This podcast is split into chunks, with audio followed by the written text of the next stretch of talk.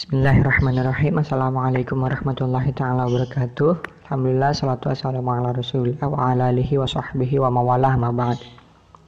Di dalam kitab Ihya Ulumuddin Imam Al-Ghazali menjelaskan ada tiga tipe orang yang berpuasa ya. Tipe pertama itu tipe awam.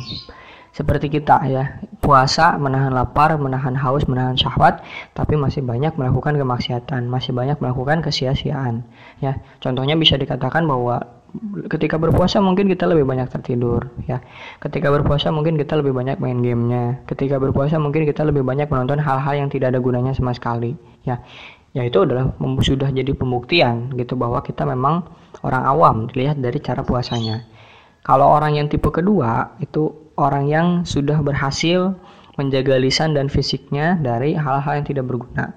Jadi lidahnya itu, lisannya itu tidak digunakan untuk membicarakan hal-hal yang tidak ada manfaatnya sama sekali ya. Menceritakan semua yang dia dengar itu kan sebetulnya tidak bermanfaat. Kemudian juga tidak berkata kasar, tidak berkata kotor gitu kan. Kemudian apalagi yang paling fatal sampai membicarakan aib aib orang lain. Orang yang tipe kedua sudah tidak melakukan hal yang itu.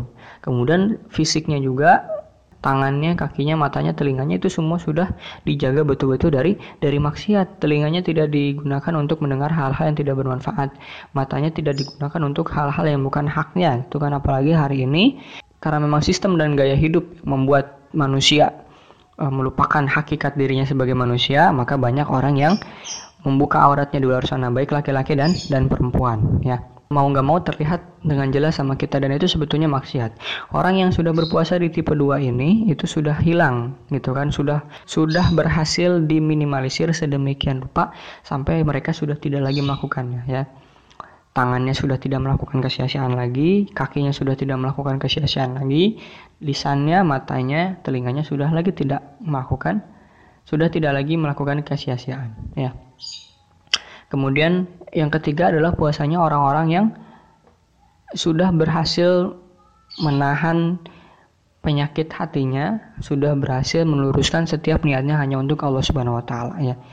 Penyakit hati yang begitu banyak ya. Munafik, dusta, ingkar, arogan, sombong, angkuh, takabur, ya, bahil, kikir, iri, dengki, sirik, curang, hasad, hasut, fitnah, khianat, itu semua sudah tidak ada lagi di dalam hatinya. Ya.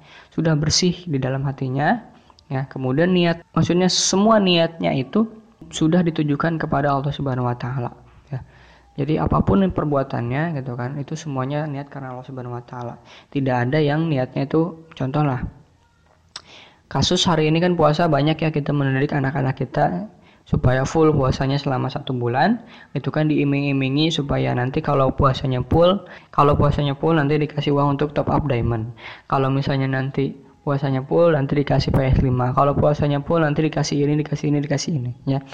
Itu sebetulnya cara yang kurang bagus karena memang akan menimbulkan sifat-sifat kapitalistik di dalam diri anak-anak kita. Kalau nggak ada duit nggak jalan ya. Hati-hati dalam mendidik anak kita masalah-masalah niat termasuk mendidik diri kita sendiri dalam masalah niat. Jadi memang dari kecil orang itu harus sudah bisa di sudah bisa di apa namanya dilatih dididik untuk melakukan sesuatu karena Allah Subhanahu wa taala ya itu dari segi ibadah dari segi ibadah yang jelas uh, harus kita lakukan karena memang rukun Islam ya kemudian dari perkara-perkara yang lain gitu kan sebetulnya yang memang manusiawi tapi ternyata orang-orang yang sudah meluruskan niatnya semata-mata untuk Allah itu niat minum, niat makan, niat tidur, niat ke kamar mandi gitu kan. Segala sesuatunya itu diniatin semuanya untuk Allah Subhanahu wa taala ya. Karena kita hidup hanya untuk Allah Subhanahu wa taala karena kita adalah hambanya Allah Subhanahu wa taala. Jadi tingkah pola kita sehari-hari itu semuanya murni harus karena Allah Subhanahu wa taala ya. Dan ini memang menjadi makomnya para nabi, menjadi makomnya para rasul dan menjadi makomnya para para waliullah ya, para aulia. Sehingga apa ya mungkin buat kita yang awam gitu kan yang tak awam seperti tipe yang pertama ini membutuhkan proses yang panjang. Nah harapannya adalah dari Ramadan ke Ramadan kemudian ke Ramadan lagi sampai kita tidak pernah bertemu dengan Ramadan lagi karena kita sudah meninggal minimal kita bisa mencapai ketiga tahapan ini ya karena kan memang apa namanya ya tujuan tertinggi seorang manusia kan hanya untuk mendapatkan ridho Allah Subhanahu wa taala gitu ya.